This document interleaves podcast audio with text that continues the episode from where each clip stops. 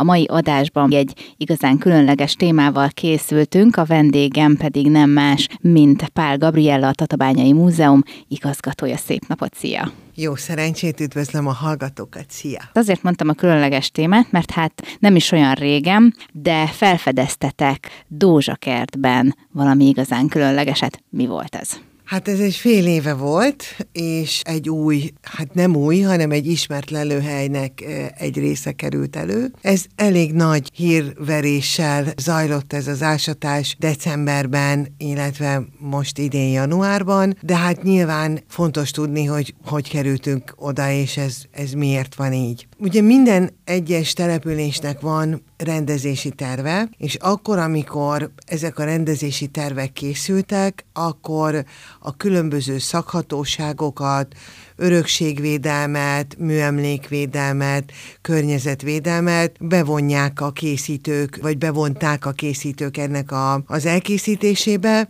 és a Tatabányai Múzeumnak is volt olyan feladata, hogy a város területén található régészeti lelőhelyeket megpróbálják beazonosítani azt, azt amit ami már ismert nyilván, amellett úgynevezett régészeti terepbejárásokkal az újakat megtalálni. Ez így is történt, Dózsakertben vannak már ismert lelőhelyek, és az egyik ismert lelőhelynek, a mentőállomás című lelőhelynek kvázi a környezetében volt ez a, az építkezés, és ilyen esetben, hogyha régészeti érintettség van, akkor az építési engedély kiadásánál különböző szintek lehetnek, kvázi a legalacsonyabb szint, ez az úgynevezett régészeti szakfelügyelet, amikor a kollega kint áll, tehát a régész kint áll a földmunkák megkezdésétől, és akkor ha bármi előkerül, akkor nyilván egyeztetve a beruházóval, az építetővel megpróbálja a minél hamarabb föltárni azt a régészeti jelenséget, hogy kvázi az építkezést ez zavarja. Mit találtatok ott most pontosan? Ugye itt is megkezdődött a földmunka, leszették a humuszt, és már a humusz alatt kerültek elő különböző gödrök, illetve látszott, hogy sírok fognak előkerülni, úgyhogy igazából több korszaknak a öröksége került elő. Egyrészt egy késő bronzkor, koravaskorra tehető településrészlet, aztán kerültek elő germán sírok, árpádkori sírok, és egy, egy középkori településnek a részlete is. Hogyan zajlott maga a folyamat? Mi az, amit legelőször megtaláltatok? Mert ugye folyamatosan derültek ki, és folyamatosan találtatok meg bizonyos akár edényeket is. Így van. Tehát tulajdonképpen ezt úgy kell elképzelni, hogy ez a terület egy borzasztóan bolygatott terület. Egyrészt itt volt a közelben a keverőtelep, itt homokot bányáztak, mellettünk a kiskertekben igazából a, a régi tulajdonosok elmesélték, hogy lógtak ki a csontok a falból. Az egésznek a tetején ott volt Dózsakert összes építési hulladéka, az összetört fürdőszoba csempéktől elkezdve a tégladarabokig az égvilágon minden. Úgyhogy őszintén szóval nem is vártunk ennyi mindent, de ez a rész, ez kutyafuttató volt, és ezen a területen igazából megmaradt egy, egy, egy picike érintetlen része ennek a korábbi több rétegű régészeti jelenségnek. Ugye eredetiben ezt, ezt úgy kell elképzelni, hogy ez egy meseszép táj lehetett. A Gallapatak és az általérnek az összefolyása között egy nagyon szép kis homokdomb, ami egy, egy dombhát, ami nyilván, nem, nyilván sok különböző korban alkalmas volt arra, hogy akár temetőt, akár telepet itt, itt létesítsenek. Amit korábban ismertünk, és ezért ez is egy fontos dolog, hogy ugye Dózsakert bányhidának a, a része. Bánhida nem csak úgy híresült el, mint Tatabánya egyik az Eszterházi uradalom részeként telepített előközsége,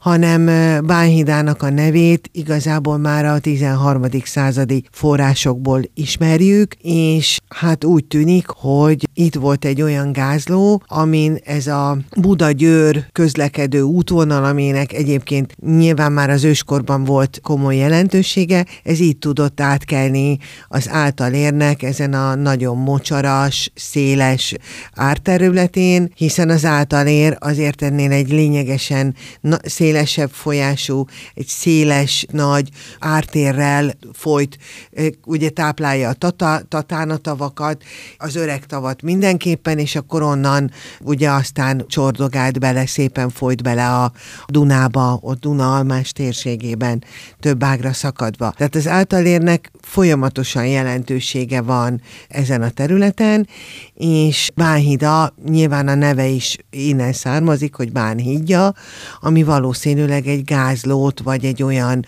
olyan átkelési lehetőséget biztosított, ami egyébként aztán a középkorban itt a kereskedőket is megállította, tehát itt áru megállító jog is volt a források szerint. Tehát igazából nyilván itt van a mai Dózsakertben egy fantasztikus tizedik századi árpádkori település, tudunk középkori településekről, több ilyen is, ugye itt került elő a Fürdő utcában a 90-es évek elején a 4000 darabos középkori, tatárjáráskori ezüstkincslelet, ami szintén ott van nálunk a múzeumban, és néhány éve egy, egy könyv is készült az éremkincsről, tehát olvasható is, meg is nézhető, hogy mi minden van benne, de van korábbi jelenség is. Éppen itt az Árpádkori telep alatt van koravaskori, illetve késővaskori telepjelenség, van bronzkori jel, különböző bronzkori jelenségek.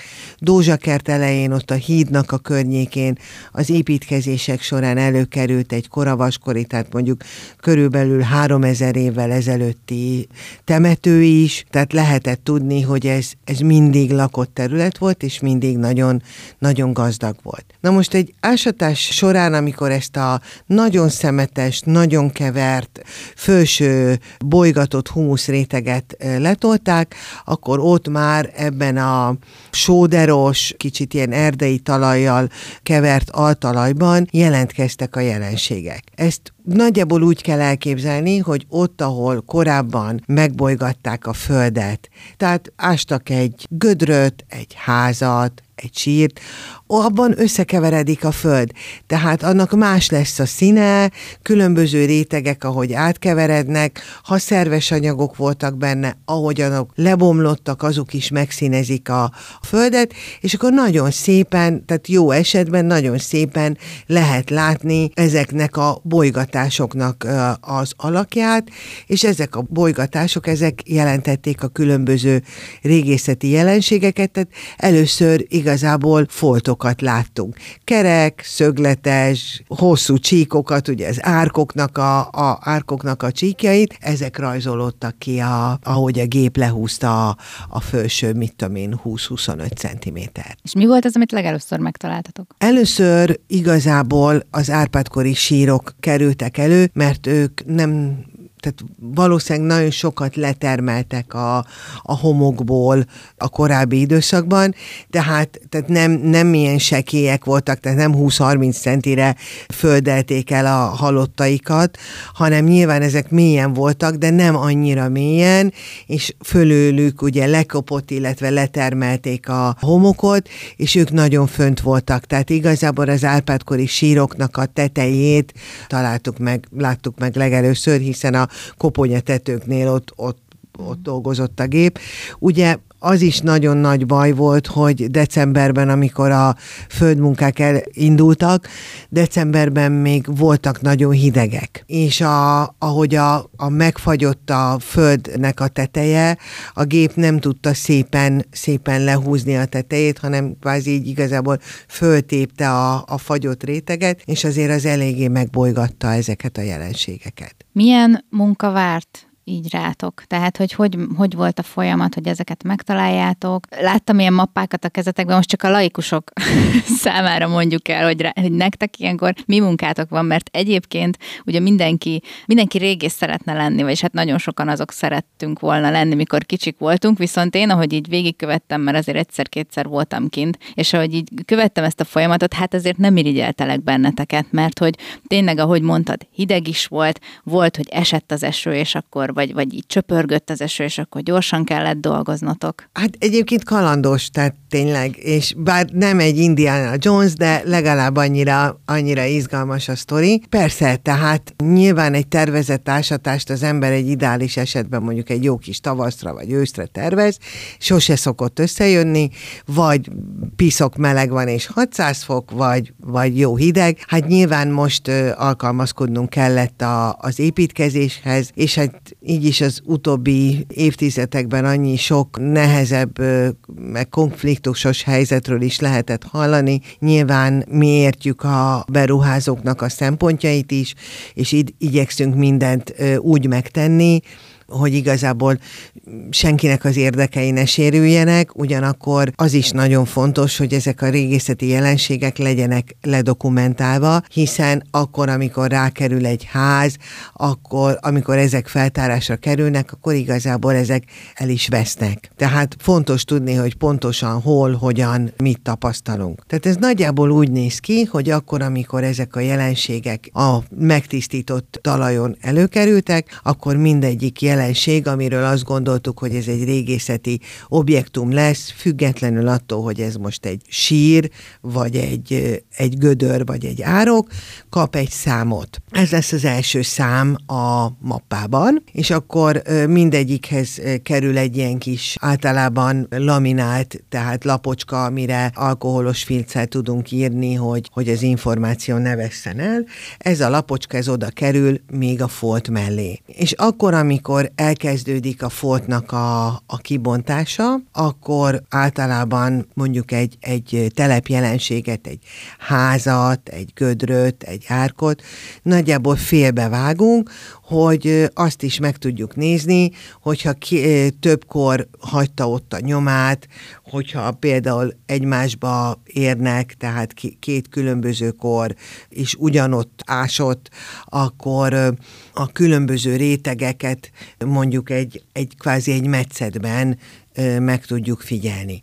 Tehát igazából megtörténik ezeknek az objektumoknak a félbebontása, nagyon szigorúan akkor már kap egy objektum vagy egy sírszámot, a rétegeket, ha látunk benne, akkor, tehát egyrészt ugye félbe van bontva, akkor tehát le van fotózva a folt, le van fotózva, amikor félbe van vontva, le van fotózva, amikor metszete van, ez a metszet le van rajzolva, és akkor utána van készre bontva, minden szigorúan a számai alapján elcsomagolva.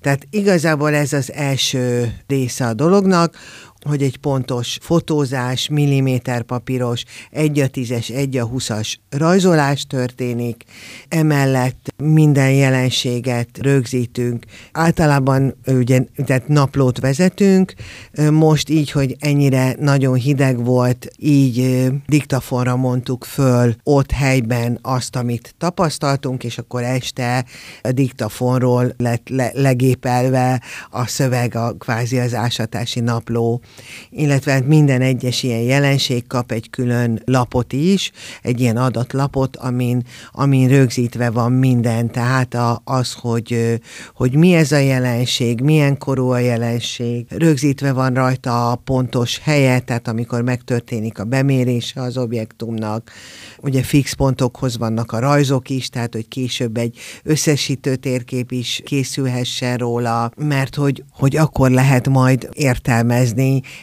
egészében. Tehát ott helyben, amikor szaladsz az idővel, amikor küzdesz az időjárással, nem feltétlenül derülnek ki olyan összefüggések, amiket majd később, amikor bekerül az ember a múzeumba, és egyben látja az egészet, akkor történik egy megvilágosodás, vagy hát egy, egy, egy értelmezése a különböző koroknak, hogy hogyan, hogyan függött össze egy ilyen terület. De egyébként aztán fut futottunk bele érdekes dolgokba. Az árkokkal nagyon nehezen tudtunk mit kezdeni, olyan vízfolyásszerűek voltak, nem volt bennük kerámia anyag, tehát úgy nehezen lehetett datálni, és aztán végül is találtunk egy 18. század 19. század elejéről származó kataszteri térképet, amit rávetítettük a, a mostani térképre, vagy mostani helyszínre, és kiderült, hogy vezetett itt keresztbe egy, egy dűlőút, és mesdjék voltak, tehát valószínűleg ezek az árkok, ezek nem, nem régészeti jelenség, hanem vízelvezetés, illetve a mesdje határokat jelölték mondjuk ezelőtt egy 250 évvel. Mi volt a legkülönlegesebb dolog, amit találtatok? Hát sok különleges dolog volt.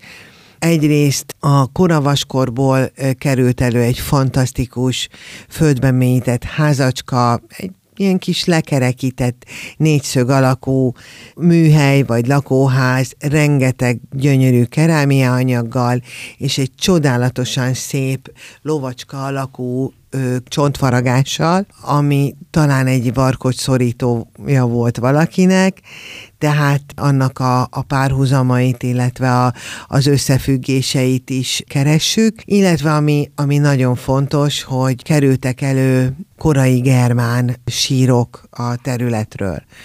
Na most kicsit arrébről, Kertvárosból, illetve Sárberekből tudunk erről a korszakról, hogy, hogy a, a népvándorláskornak ez a korai, tehát az avarokat megelőző, kvázi a tehát a rómaiakat követő, vagy késő római időszaktól kezdve jellemző népek itt vannak, és Sárberekben például egy, egy gót sír került elő, az is építkezés során, tehát nagyon kalandosan került a Tatai Múzeumba ez az anyag. A két gyönyörű, hatalmas ezüst fibula az a Tatai Múzeum tartós kölcsönzésének segítségével itt van az állandó kiállításunkban de tártak föl langobárd, tehát kora, tehát germán sí, sírokat kertvárosból.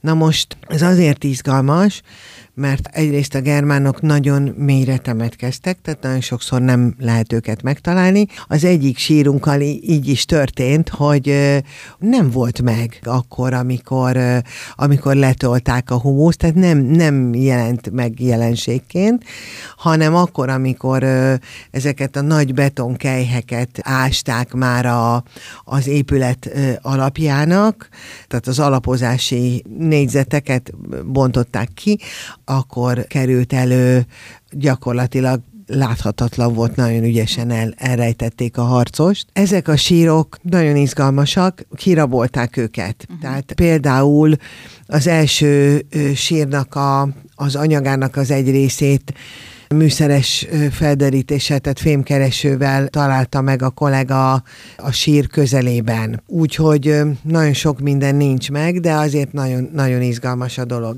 Ő egy valószínűleg egy legalább egy középvezetője volt a, a közösségének. Ezeket a harcosokat a fegyverzetükkel, és úgy temették el, hogy, hogy a pajzsukat, azt a me- melkasukra tették. Hát nyilván egy fa pajzsa mi klímánkon nem marad meg, de a vasból való fa- pajzsdudor, tehát az a középső mhm. része, az megmaradt. És ahogy nyilván, ahogy kirabolták a sírt, ahogy oldalról a rabló árokból kihúzták, az ott, ott volt a sír, sír mellett, és igazából ezt a rabló árkot is megtaláltuk. Ami nagyon különleges, hogy megvan a harcosnak a két kardja, két oldalt feküdt a lábai mellett, a lába nincs meg, oda is rástak, tehát a maga korában rabolhatták ki, és pontosan tudjuk, hogy, vagy pontosan tudták, hogy mi az, amit, amit szeretnének a sírból elvinni. És a melkasánál is valószínűleg valami díszes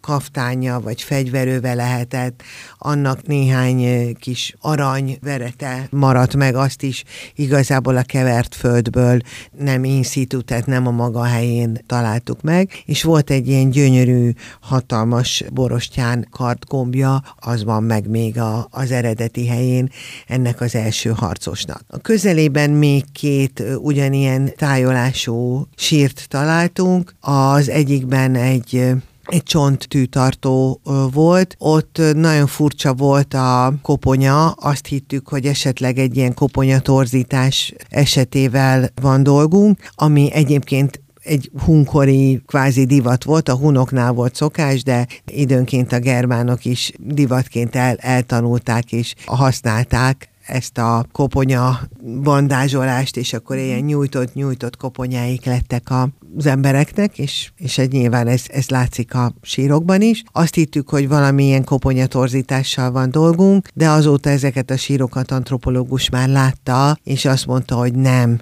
hanem valószínűleg egy, egy sérülés, de hát hogy, hogy ez most a halál ok volt, vagy, vagy a, tehát már a halál után történt, ezt egyelőre nem tudjuk. És hát a másik sír, ami meg ilyen rendkívül mélyen került elő, ezt igazából nem, nem bolygatták meg, neki is volt kardja, és ami nagyon fantasztikus, ahogy szépen húzta le a gép a rétegeket, ahogy, ahogy előkerült a sír, kirajzolódott egy, egy fából készült koporsónak a, a nyoma, tehát ahogy a szerves anyag el, elbomlott, a, a fa, ahogy el, elbomlott, egy négyszög, tehát egy ilyen téglalap alakú, valószínűleg egyszerű, de fa ládának a, a kerete bontakozott ki még a kibontás előtt. Volt neki feltehetően az is valami bőrből, vagy, vagy textíliából lehetett egy ilyen kis szütyője, amiben kis vaskés volt, uh-huh voltak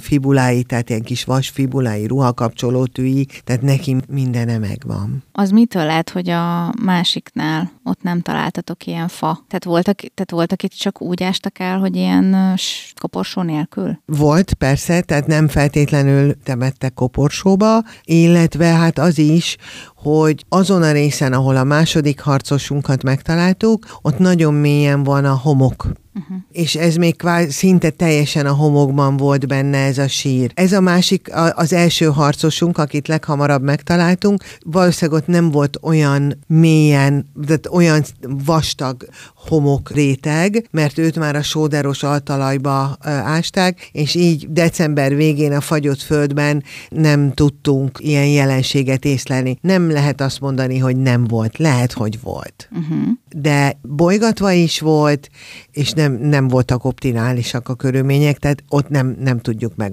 megmondani. Egyébként, ami meg az Árpádkori síroknál, ugye ők zömében már ugye kereszténység, és zömében már mellékletek, díszek nélkül temették el a, a halottakat, de például nagyon tehát több helyen meg összekulcsolt kezeket, vagy egymásra rakott kezeket találtunk, és nagyon sokszor így egymásra rakott lábakat is, tehát valószínűleg őket viszont betekerték valamilyen textíliába, gyolcsba, és úgy helyezték, helyezték őket a sírba. Ők a területnek egy másik részén egy sírcsoportot képezve kerültek elő, ez annak a temetőnek a széle lehet, amit a keverőteleppel ezzel azzal megbolygattak és elpusztítottak a korábbi időszakokban. Mi következett azután? Most mi van ezekkel? Nyilván bekerültek a leletek a múzeumba. A kerámia anyagot, csontanyagot már megmosták a kollégák, szétválogattuk. Ugye volt ennek az építkezésnek volt egy korábbi szakasza is, három évvel ezelőtt,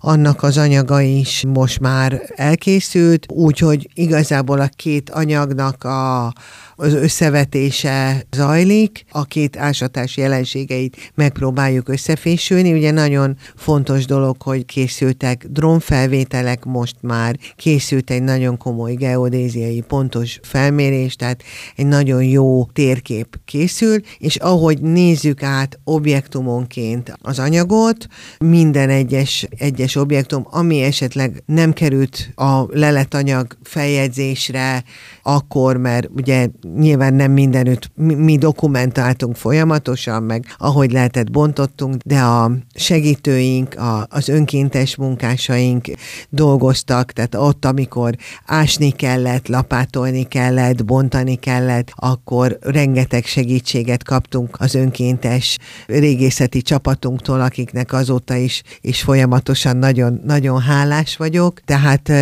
nem feltétlenül tudom most minden egyes kar karójuknál és, és cölöpjuknál, hogy az melyik, tehát hogy mondjuk a vaskorhoz köthető, vagy a középkorhoz köthető, nyilván a sírok azok, azok egyszerűbbek ebből a szempontból, akkor, amikor majd minden egyes objektumnak az anyaga a kezemben volt, akkor pontosan le fogjuk válogatni korszakokra, tehát korszakokra fog készülni digitális térkép a jelenségekről. Lehet, hogy egy kicsit többet tudunk majd ebből a, a sztoriból értelmezni, és hát ami a nagy, nagy terv, hogy idén novemberben megnyílna egy olyan időszaki kiállítás itt nálunk Tatabányán, ami Dózsakertről szólna. Egy része a korábbi ásatásoknak ugye látható az állandó kiállításban, de ezek az anyagok még a Tatai Kuni Domokos Múzeum őrzésében vannak, hiszen 90 előtti ásatásokról beszélünk, akkor még a megyei szervezet részeként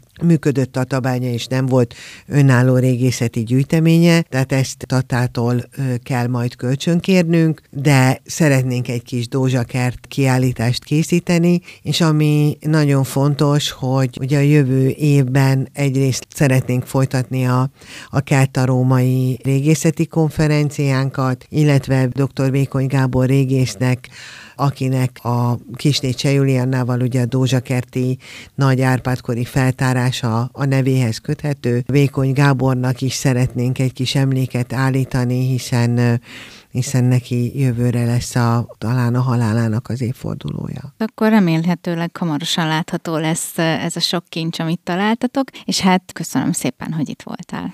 Én is köszönöm, mindenkit nagyon nagy szeretettel várunk a múzeumba, aki kíváncsi ennek a környéknek a történetére. Nagyon-nagyon gazdag és nagyon-nagyon izgalmas ez a táj, úgyhogy van mit mutogatnunk, és azt gondolom, hogy van még mit keresnünk is. Köszönöm szépen, viszont hallásra!